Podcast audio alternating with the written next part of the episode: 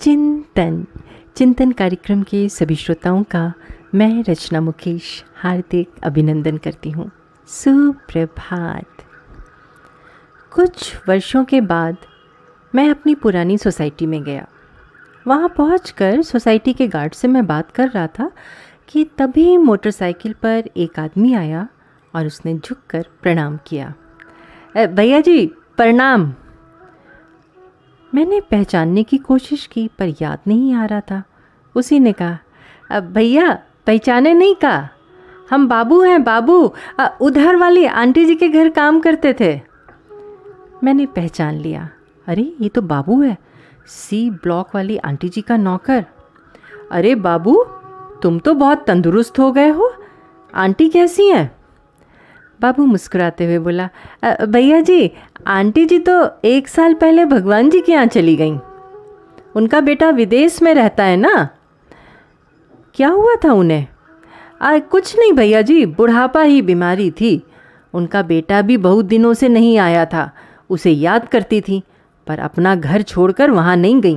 कहती थी कि यहाँ से चली जाऊँगी तो कोई मकान पर कब्जा कर लेगा। अरे बहुत मेहनत से ये मकान बना है। मैंने कहा हाँ वो तो पता ही है, तुमने बहुत सेवा की आंटी की। अब तो वो चली गई। अब तुम क्या करोगे? मैं क्या करूँगा भैया? पहले अकेला यहाँ रहता था। अब गाँव से फैमिली को ले आया हूँ। दोनों बच्चे और पत्नी अब यहीं रहते हैं। यही मतलब उसी मकान में? जी भैया जी। आंटी के जाने के बाद उनका बेटा आया था। एक हफ़्ता रुककर चला गया। मुझसे वो कह गए कि घर देखते रहना। अरे, चार कमरे का इतना बड़ा फ्लैट है, मैं अकेले कैसे देखता? भैया ने कहा, तुम यहीं रहकर घर की देखभाल करते रहो, वो वहाँ से पैसे भी भेजने लगे और सबसे बड़ी बात ये है भैया जी कि हमारे बच्चों का यहीं स्कूल में एडमिशन भी मिल गया है। अब आराम से हूँ कुछ कुछ काम बाहर भी कर लेता हूँ। भैया जी सारा सामान भी यहीं छोड़ गए। कह रहे थे कि दूर देश में ले जाने से कोई फ़ायदा नहीं है। मैं हैरान था। बाबू पहले साइकिल से चलता था।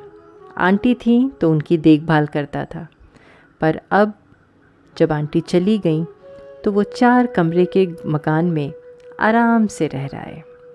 आंटी अपने बेटे के पास नहीं गई कि कहीं कोई मकान पर कब्जा ना कर ले। बेटा अपना मकान नौकर को दे गया है। ये सोचकर कि वो रहेगा तो मकान बचा रहेगा। मुझे पता है मकान बहुत मेहनत से बनते हैं, पर ऐसी मेहनत किस काम की जिसके आप सिर्फ़ पहरेदार बनकर रह जाए? मकान के लिए आंटी बेटे के पास नहीं गई। मकान के लिए बेटा माँ को पास नहीं बुला पाया। जिसने मकान बनाया वो अब दुनिया में ही नहीं है। जो है उसके बारे में तो बाबू भी जानता है कि वो अब यहाँ कभी नहीं आएँगे। मैंने बाबू से पूछा बाबू, तुमने भैया को बता दिया कि तुम्हारी फैमिली भी यहाँ आ गई है? अरे भैया जी, इसमें बताने वाली का बात है। उनका तो बहुत बड़ा बिज़नेस है। वो अब कौन यहाँ आने वाले हैं और मैं अकेला यहाँ क्या करता? जब आएँगे तो देखेंगे। पर जब उनकी माँ थी तो उस समय तो आई नहीं। उनके बाद क्या आना? अरे, मकान की चिंता है तो वो मैं कहीं लेकर जा नहीं रहा। मैं देखभाल तो कर रहा हूँ। मैं समझ रहा था कि बाबू अब नौकर नहीं रहा। वो मकान मालिक हो गया है। बाबू ने धीरे से कहा, अरे साहब, सब किस्मत की बात है। मैं सोच रहा था, मकान लेकर कौन जाता है? सब देखभाली तो करते हैं ना? हम सभी क्या कर रहे हैं? यही तो कर रहे ना? ज़िंदगी के चार दिन हैं। मिलजुल कर हँसते हंसाते गुजार लें। क्या पता कब बुलावा आ जाए। सब यहीं धरा रह जाएगा। चिंतन ज़रूर करिएगा। आपका दिन शुभ एवं मंगलमय हो। चिंतन।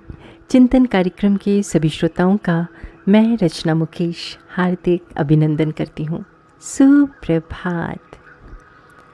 कुछ वर्षों के बाद मैं अपनी पुरानी सोसाइटी में गया। वहाँ पहुँच सोसाइटी के गार्ड से मैं बात कर रहा था कि तभी मोटरसाइकिल पर एक आदमी आया और उसने झुककर प्रणाम किया। भैया जी, प्रणाम! मैंने पहचानने की कोशिश की, पर याद नहीं आ रहा था। उसी ने कहा भैया, पहचाने नहीं का? हम बाबू हैं, बाबू! उधर वाली आंटी जी के घर काम करते थे। मैंने पहचान लिया। अरे ये तो बाबू है। सी ब्लॉक वाली आंटी जी का नौकर। अरे बाबू तुम तो बहुत तंदुरुस्त हो गए हो। आंटी कैसी हैं? बाबू मुस्कुराते हुए बोला भैया जी आंटी जी तो एक साल पहले भगवान जी के यहाँ चली गई। उनका बेटा विदेश में रहता है ना? क्या हुआ था उन्हें? आ, कुछ नहीं भैया जी बुढ़ापा ही बीमारी थी। उनका बेटा भी बहुत दिनों से नहीं आया था। उसे याद करती थी, पर अपना घर छोड़कर वहाँ नहीं गई। कहती थी कि यहाँ से चली जाऊँगी तो कोई मकान पर कब्जा कर लेगा। अरे, बहुत मेहनत से ये मकान बना है। मैंने कहा हाँ वो तो पता ही है, तुमने बहुत सेवा की आंटी की। अब तो वो चली गई। अब तुम क्या करोगे? मैं क्या करूँगा भैया? पहले अकेला यहाँ रहता था। अब गाँव से फैमिली को ले आया हूँ। दोनों बच्चे और पत्नी अब यहीं रहते हैं। यही मतलब उसी मकान में। जी भैया जी, आंटी के जाने के बाद उनका बेटा आया था। एक हफ़्ता रुककर चला गया। मुझसे वो कह गए कि घर देखते रहना। अरे, चार कमरे का इतना बड़ा फ्लैट है। मैं अकेले कैसे देखता? भैया ने कहा, तुम यहीं रहकर घर की देखभाल करते रहो। वो वहाँ से पैसे भी भेजने लगे हैं। और सबसे बड़ी बात ये है भैया जी कि हमारे बच्चों का यहीं स्कूल में एडमिशन भी मिल गया है। अब आराम से हूँ। कुछ कुछ काम बाहर भी कर लेता हूँ। भैया जी सारा सामान भी यहीं छोड़ गए। कह रहे थे कि दूर देश में ले जाने से कोई फ़ायदा नहीं है। मैं हैरान था। बाबू पहले साइकिल से चलता था। आंटी थी तो उनकी देखभाल करता था। पर अब जब आंटी चली गई तो वो चार कमरे के मकान में आराम से रह रहा है। आंटी अपने बेटे के पास नहीं गई कि कहीं कोई मकान पर कब्जा ना कर ले। बेटा अपना मकान नौकर को दे गया है ये सोचकर कि वो रहेगा तो मकान बचा रहेगा। मुझे पता है मकान बहुत मेहनत से बनते हैं, पर ऐसी मेहनत किस काम की जिसके आप सिर्फ़ पहरेदार बनकर रह जाए? मकान के लिए आंटी बेटे के पास नहीं गई। मकान के लिए बेटा माँ को पास नहीं बुला पाया। जिसने मकान बनाया, वो अब दुनिया में ही नहीं है। जो है, उसके बारे में तो बाबू भी जानता है कि वो अब यहाँ कभी नहीं आएँगे। मैंने बाबू से पूछा बाबू, तुमने भैया को बता दिया कि तुम्हारी फैमिली भी यहाँ आ गई है? अरे भैया जी, इसमें बताने वाली का बात है? उनका तो बहुत बड़ा बिज़नेस है। वो अब कौन यहाँ आने वाले हैं और मैं अकेला यहाँ क्या करता? जब आएँगे तो देखेंगे। पर जब उनकी माँ थी तो उस समय तो आई नहीं। उनके बाद क्या आना? अरे, मकान की चिंता है तो वो मैं कहीं लेकर जा नहीं रहा। मैं देखभाल ही तो कर रहा हूँ।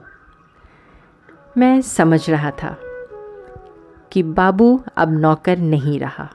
वो मकान मालिक हो गया है। बाबू ने धीरे से कहा, अरे साहब, सब किस्मत की बात है।